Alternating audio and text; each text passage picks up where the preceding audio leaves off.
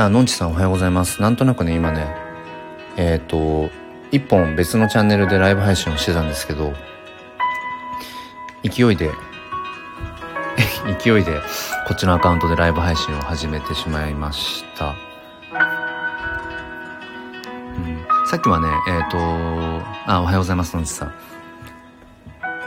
すっぴん哲学で紐解く教育と子育てっていう、毎週、あの、土曜日の5時半から1時間ぐらい、あの、ゆかりさんと、まあ、喋ってるライブ配信で、まあ、子育てとか教育について、うん、話をしていたんですけど、今日はね、あの、まあ、子供同士の喧嘩に、どこまでその親とかね、その大人が、まあ、介入していくべきなのか、みたいな話をちょっとしていました。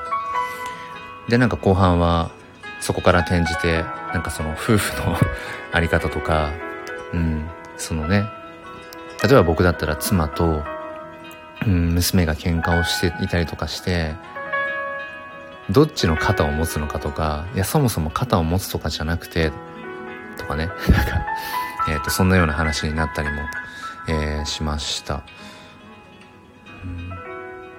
うん、のんちさんは、えっ、ー、と、うん、あ、ハーモニーさん、こん、おはようございますか。おはようございます。のんちさんは、すいません、今勝手にツイッターの方まで飛ばせていただいたら、えー、放送大学編入し在学歴長い人、資格勉強再開って。あ、カメラなんかもね、されてるんですね。えー、そうなんですね。うん。えー、ハーモニーさんは、ハーモニーチャンネル。なんかこう音楽系とかなんですかね。うん。僕も、そのね、のんちさんのあれじゃないけど、あの、趣味で、あの、カメラをしていて、まあ、一眼レフなんですけど、1年くらいかな。うん、撮っていて。うん、で、まあ、昔バンドをやってたので、今も楽器なんかもね、よくやったりとかしますけど。うん。あ、翼さん おはようございます。はしごしていただいてありがとうございます。そうそう、実はね、あの、翼さんが、もしかしたら来てくださるかなと思って、あの、開いたんです。そう。そう、もしかしたら翼さんがね、あの、タイミングが良ければ、と思って、ライブ配信開いたところもあります。うん、やっぱりね、ライブ配信、1時間ちょっとすると、ちょっと混沌としてきますよね。うん。まあ、結構その1時間ぐらいでこう盛り上がってきたりもするんだけど、でもやっぱりその引き際というか、区切るタイミングも結構大事だったりして、特にね、その、モデレーターじゃないけど、司会進行してる人の、割とそこは役目だったりもするかなとかって、うん、思ったりするんですけど、うん。そうそう、さっきのね、あのー、もう一つのチャンネルのスピン哲学の方では、えっ、ー、と、そう、子供の喧嘩なんていう、どこに大人が介入すべきかなんて話から、その、夫婦のね、あり方じゃないけど、うん。そう。妻と娘が例えば喧嘩してたら、夫は、ど、どういうスタンスでいたらいいんだろうかとかね。うん。あ、そう、翼さん。今日はね、娘はまだ起きてなくて、まだ寝ています。なので、えっ、ー、と、こっちの黒アカウントの方からライブ配信をしています。あ、ルミさんおはようございます。うん。最近なかなかね、あ、そう、そもそもね、えっと、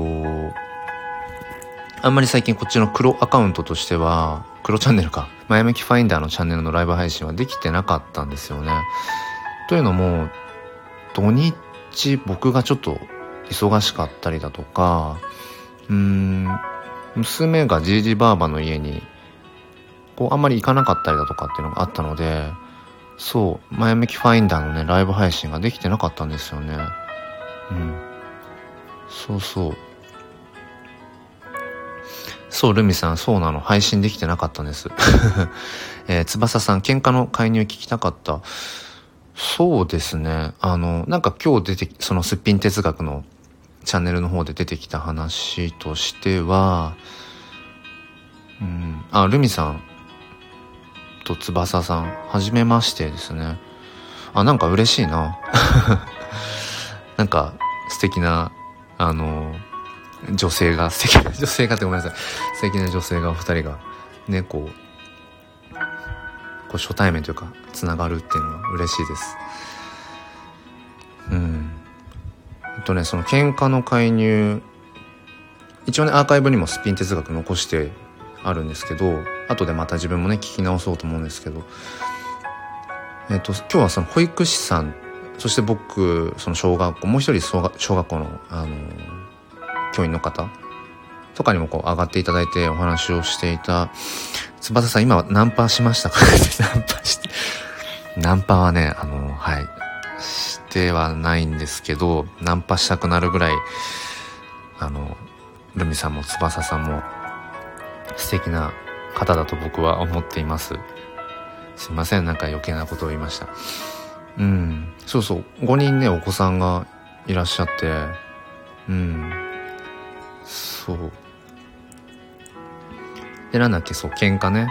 うーん。やっぱり発達段階とか年齢にもよるんだけど、よっぽどなんかその手が出ちゃうとか足が出ちゃうとかで、どちらかにその怪我がね、生じてしまうみたいなような喧嘩であれば、もちろん物理的に、えっ、ー、と、止めに入る。だけど、そうではないのであれば、まずはやっぱり、こう、自分たちで自己解決っていうのかな。やっぱりこう、できることをうんまあ望むというのかな望んでうんまあやっぱりこう見守る、うん、で例えばそれでヒートアップしちゃってそのねさっきの手が出ちゃう足が出ちゃうみたいな局面になりそうだったらもちろんそこは静止するんだけれどもそうじゃなければまあ見守りながら、うん、自分たちで解決できるようにこう促していくっていうのかな。まあ一つそれがまあ理想としてはあるのかなっていうことをまあ、保育士さん、えー、小学校の、えー、教員、あとはまあ、えっ、ー、と、いつものね、パーソナリティのゆかりさんと話していた感じだと、えー、そこがありましたね。うん。そうそう。あとはなんかその、喧嘩するほど仲がいいっていうね、ことわざではないけれども、やっぱりある程度、その、距離が近いというのか仲仲がいいっていうのかなんだろうな関係性がある程度近くないとそもそも喧嘩にはならないよねっていう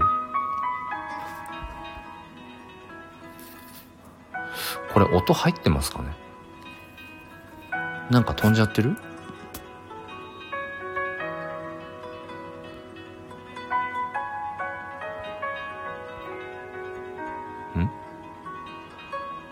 あれこれ声入ってますかね？入ってないかな？ああ、大丈夫。ごめんなさい。ちょっと今ね、不安になっちゃった。うん。そう、そんなようなね、話になりました。うん、基本は、まあ、見守る。自分たちで解決できるように、うん。まあ、促すというのか。うん。け怪我しちゃいそうなそういう喧嘩であればまあ止めに入る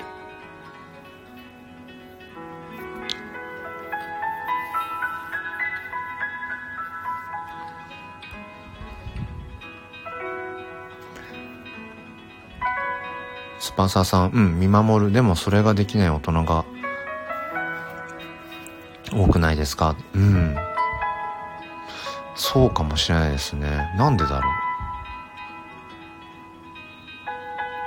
う？なんでだろうな？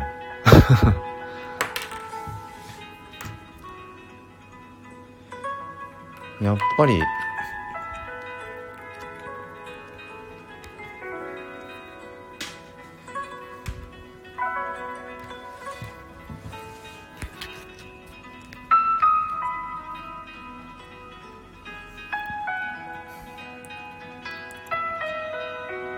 やっぱり大人がなんかこうどうこうすべきっていうそういう思い込みが強いんですかね。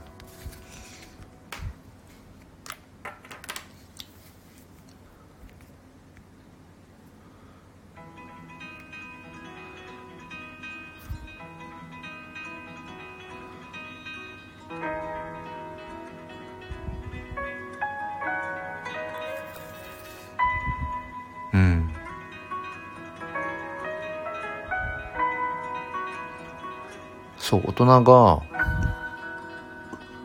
子供に対してなんだろうな大人が何かをしてあげなきゃいけないとかうんなんかそういうなんだバイアスがやっぱりかかってるのかもしれないですよね。うん、こうしてあげなきゃいけないだから要は大人が手を手を貸すっていうか大人がこう手を下さないと子供ってっていうものがその一歩前に進めないっていうふうに思ってたりするとやっぱり何でもかんでも手出し口出しをしてしまいますよね。うん。そうですね。翼さん兄弟とお友達とで対応変わりますよね。って。うん。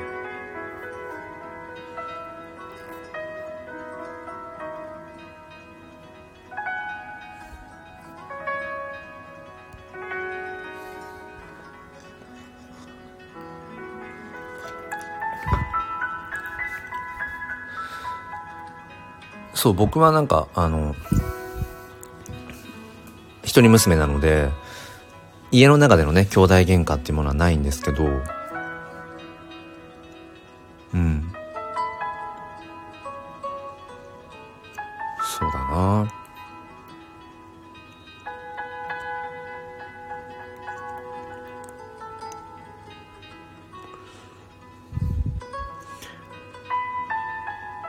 なんかあれかな？あのうん。翼さん学校では喧嘩起きた時どうしてるんですか？って。そうですね。あのそれこそさっきとね同じで。翼さんもしかしてあれですか？今これ喋れたりします？もし可能ならその方が多分早いですか？このやりとり。まあ本当に23分でも5分とかでも全然大丈夫ですけど。うん。僕もね娘が多分もうちょっとで起き起きてきそうな気もするからあれですけど。まあじゃあこのまま喋りますね。学校ではね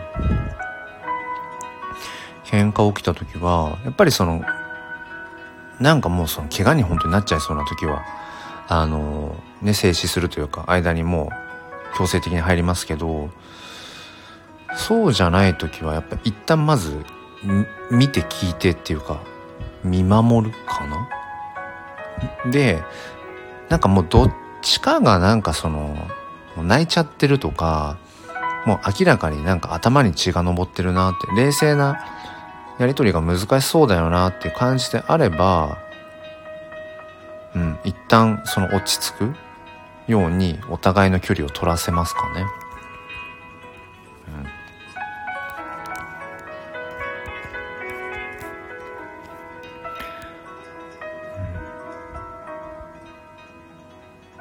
でそうじゃなければまあとりあえず声はかけるかな。あの困ってる？とか。あ翼さん。あ、おはようございます。おはようございます失礼いたしました。ちょっと娘に絵本を読みながら聞いてたもので、なかなかあ入り込めず。すいませんあの。いいえ。大丈夫ですかそれ？うん、今ね、お姉ちゃんに代わってもらいました。あすいませんわざわざそんな あのことまでしていただいえてえええまあ、せっかくなので、ちょっと伺いたいなと思ったので、ありがとうございますありがたいです。じゃあまあほんほんの数分でもうん、はい、そそううそうですね。ね7時になりますうもんね。んえっ、とやっぱりあれですか？うん、5人お子さんいると兄弟喧嘩とかやっぱ多いですか、うん、凄まじいですよ。うん。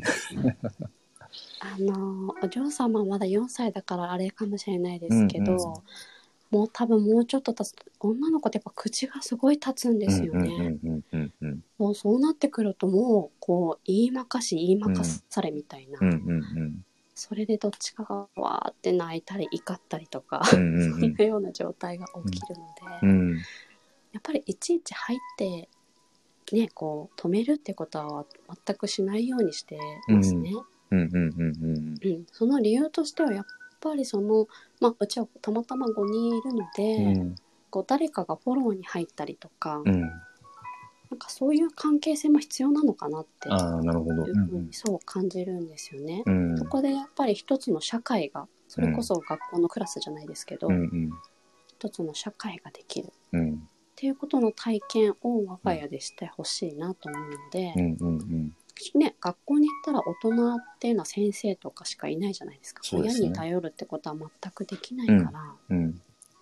そこでね自分たちがその日々培う。うんこう能力をどんな風にこう発揮できるかっていうのもん。実体験としてね、うん。その場を借りて学校でやってるっていうのを、先生からやっぱり聞くんですよね。でいざ学校に行ってみるとうちの子たちって誰一人喧嘩に加わる子がいないっていうことが分かってきたんです。うんえうん、日々自分たちはそうやって喧嘩してるくせにね、ーうんうんうんで聞くと大体うちのあ今は、えっと、中2小5小2うんうん。の子たちですけど主にね、うん今の話に該当するのは、うん。あのみんなね仲介役に入るんですって。えその事柄の事象を全て見ていて、ーうん。まあ、先生よりそれこそ近い関係でね、うん。お友達が喧嘩してるのを見られるから、うんうん。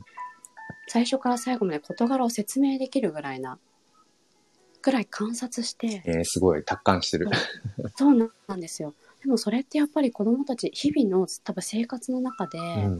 身についてるんだと思うんですよ。お互いがこう、うんねどういう風な形で怒るかとか、どういう風な形で言い返してくるかとか多分感覚的に入ってるものだから、うん大抵喧嘩してる子たちにそうやって仲介が入仲介役として入れるみたいなんですよ、うんうんうんうんうん。そういうのを聞いた時にあやっぱり親が入らないっていうメリットもあるんだななんうんてうんうんうん。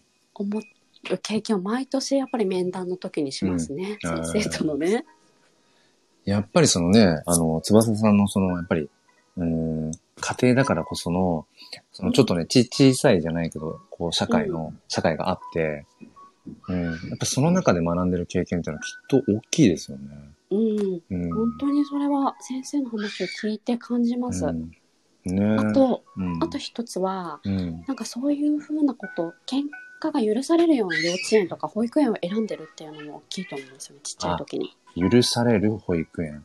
そう。んんんあ、だから要するに、親として先生たちが見守ってくれる。うん親がすぐ介入しない。はいはいはい。やっぱり幼稚園とかでも、危害があると危ないとか、いや要は喧嘩って手を出す子ももちろんいるじゃないですか。うんうんうんそういう中でもある程度のその手を出す関係性っていうのは必要なんですよね、子供の時うんに。うんうんうんなんでかっていうと、やっぱりね、口だけとか、冷静に物事を判断する、できることことばっかりじゃないから、世の中って。うんうんうんうん、それを、なんか、手を出してもいい関係性ある程度見守ってくれるところをうんうん私は選んでるっていうのも、もしかしたらその、ちっちゃい時からの能力として土は買われてきたのかな、なんて感じていますね。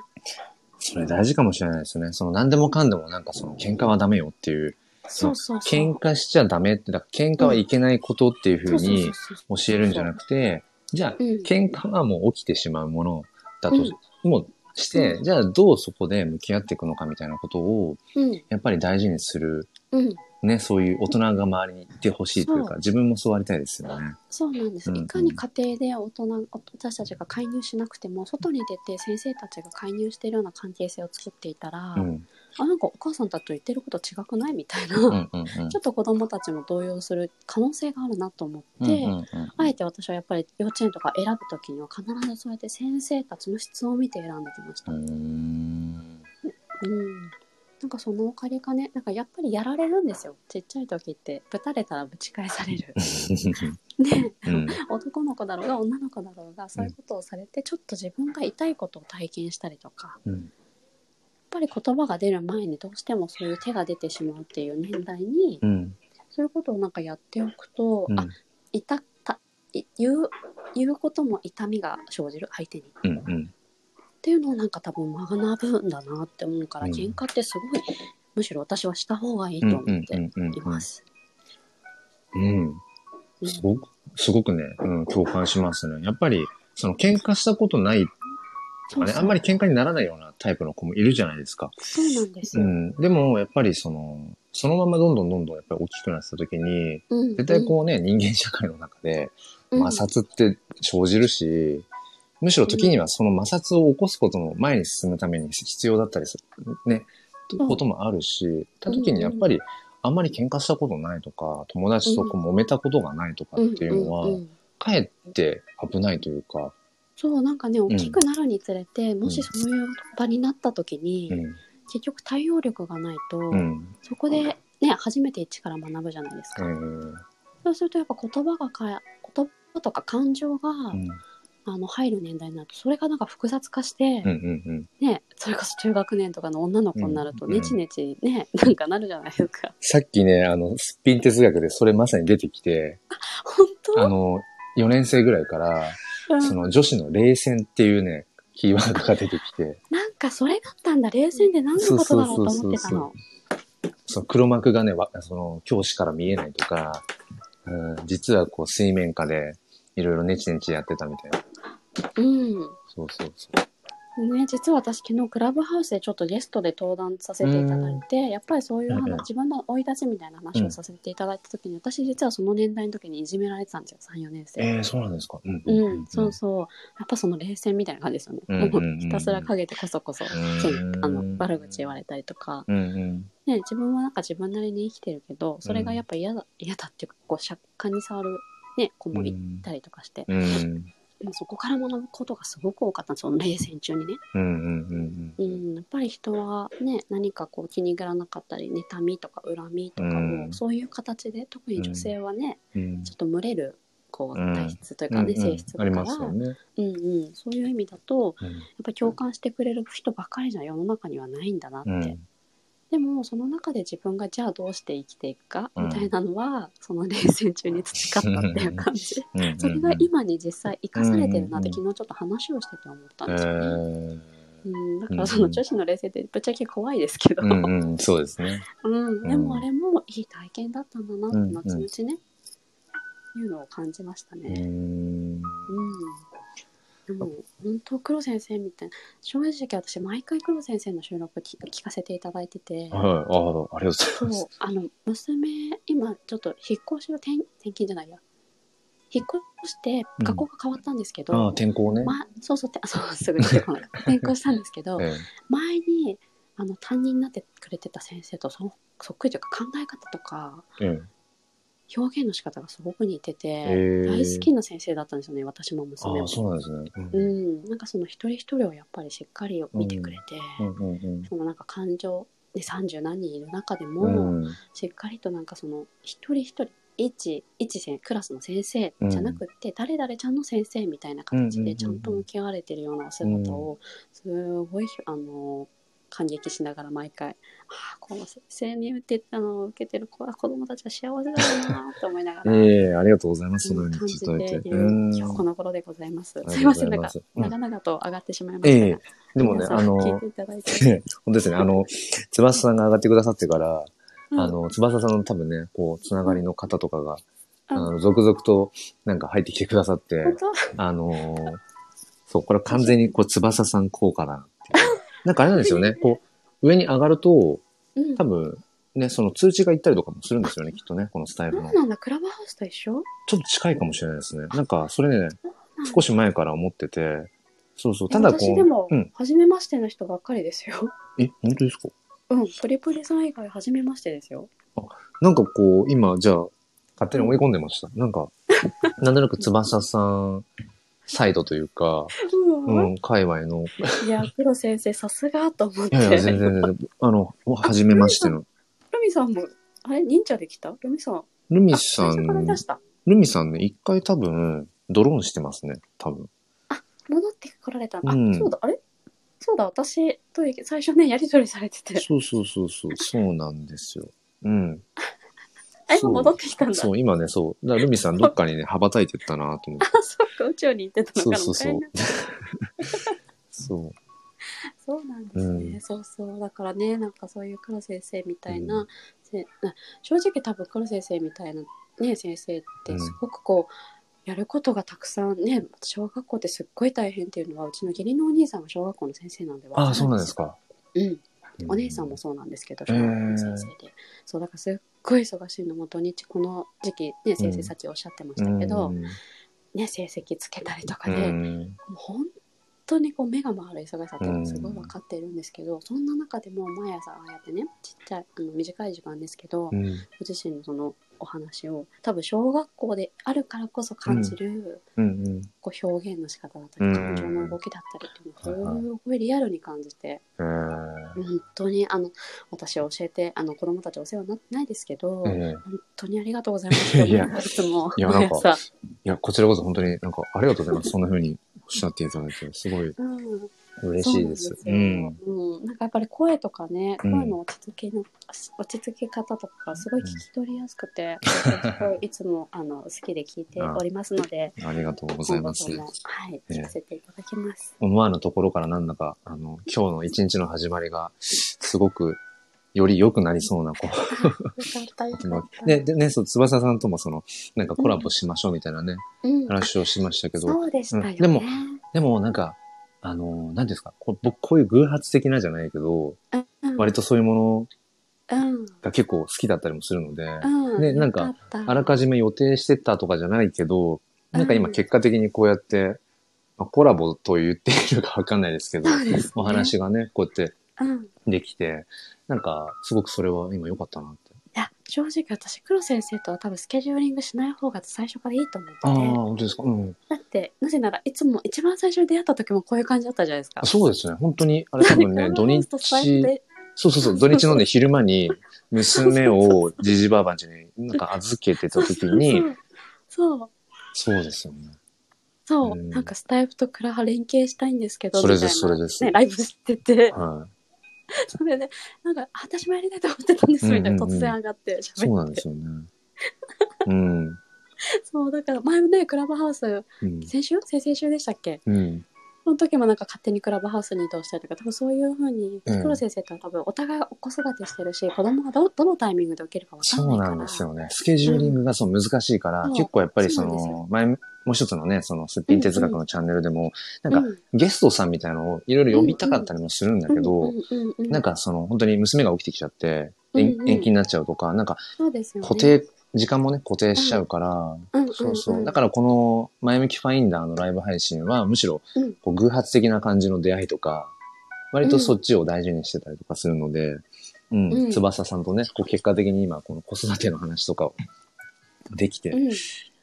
よかったです。で、クラブハウスだとね、そのアーカイブ残せないけど、うん。ね、スタイフであれば、あの、翼さんが、うん。あの、大丈夫であれば、ね、うんなんか、残せたりとかもできるし、もちろん大丈夫うんうんうんです。そしてなんかクラブハウスとちょっと質がね、スタイフって違うから。そうなんですよね。やっぱり昨日も思いましたけど、クラブハウスに入ってる方は喋りたい人多いなと思います。うんうん自分のこともね。ですよね。うんうん。そう、だからクラブハウスの方も、うんまあ結構その遊びにはね、行くんですけど、うんうんうん。そのね、今毎週やってるそのすっぴん哲学で紐解き教育と子育てのチャンネルも、うんなんかやっぱクラブハウスでもやりたいなって気持ちもあるんですけど、うんうんうん。なんか、やっぱりその、アーカイブに残せるっていうこのスタイフの良さだったりだとか、そのコメントでのやり取りもできるっていうところにね。やっぱりね、良さを感じていたりとかして。うん。本当おっしゃる通りだと思います。あ、えっとね、娘がね、起きそうな感じなんですが、ルミさんがなんか、いろいろ、あの、ありがとうございます。あの、いろいろと声を言ってくださ、声をね、褒めてくださったりとかしていて。で、生のいつも心に前向きファインダーを聞かせてほしい。じゃあ、お恥ずかしいですが、じゃあそれを言って終わりにししますね。翼さんもありがとうございました。あの、こちらこそ、お忙しいところにじゃあ一回降らせ、降りさせていただきあま、すね。はい。わかりました。ありがとうございはい、ます。ありがとうございました。ありがとうございます。えー、っと。あ、翼さんありがとうございました。そう、ルミさんね、クラブハウスわけわかんないから、でも、そうですね。ある、まあ確かにね、ある意味わけわかんないかもしれないですね。アプリがね、そもそも海外のものだから、このスタイフみたいにやっぱり日本で作られてるアプリじゃないから、ちょっと雑だったりしますよね、作りがね。まあ、その点スタイフはなんか本当にかゆいところまで手が届くような設計をしていたりとかするから、うん、まあ、僕も比べるならまあスタイフの方が好きかなうん。声が聞こえなくなっちゃった。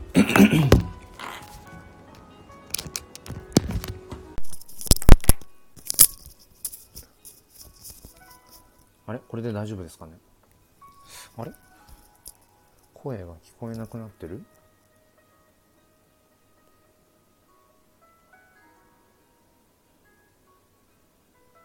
これで大丈夫ですかね？あ、聞こえました。ありがとうございます。えー、っと、じゃあということで娘がちょっと起き始めたので、起き始めた、起きたので、えー、と今日も一日始まっていくなっていうところです。えー、ルミさん、そうですね、クラブハウス、ちょっとよくわかんないところとかも多分、あられると思うので、まあ、引き続きスタイフで あの楽しんでいきましょう。えー、じゃあ、ということで、じゃあ、あの、ルミさん、リクエストの、ちょっとお恥ずかしいですが、えー生のいつもの、あの、決め台詞で終わりたいと思います。えーいろいろとね、あの、今日もあると思いますけれども、あの、全部ね、あの、必ずより良い明日につながっていくと思うので、えーそんな風に前向きにね、いきたいと思います。ということで、今日も心に前向きファインダーを。はい、ということで、えーありがとうございました。良い一日をお過ごしください。それではまた、失礼いたします。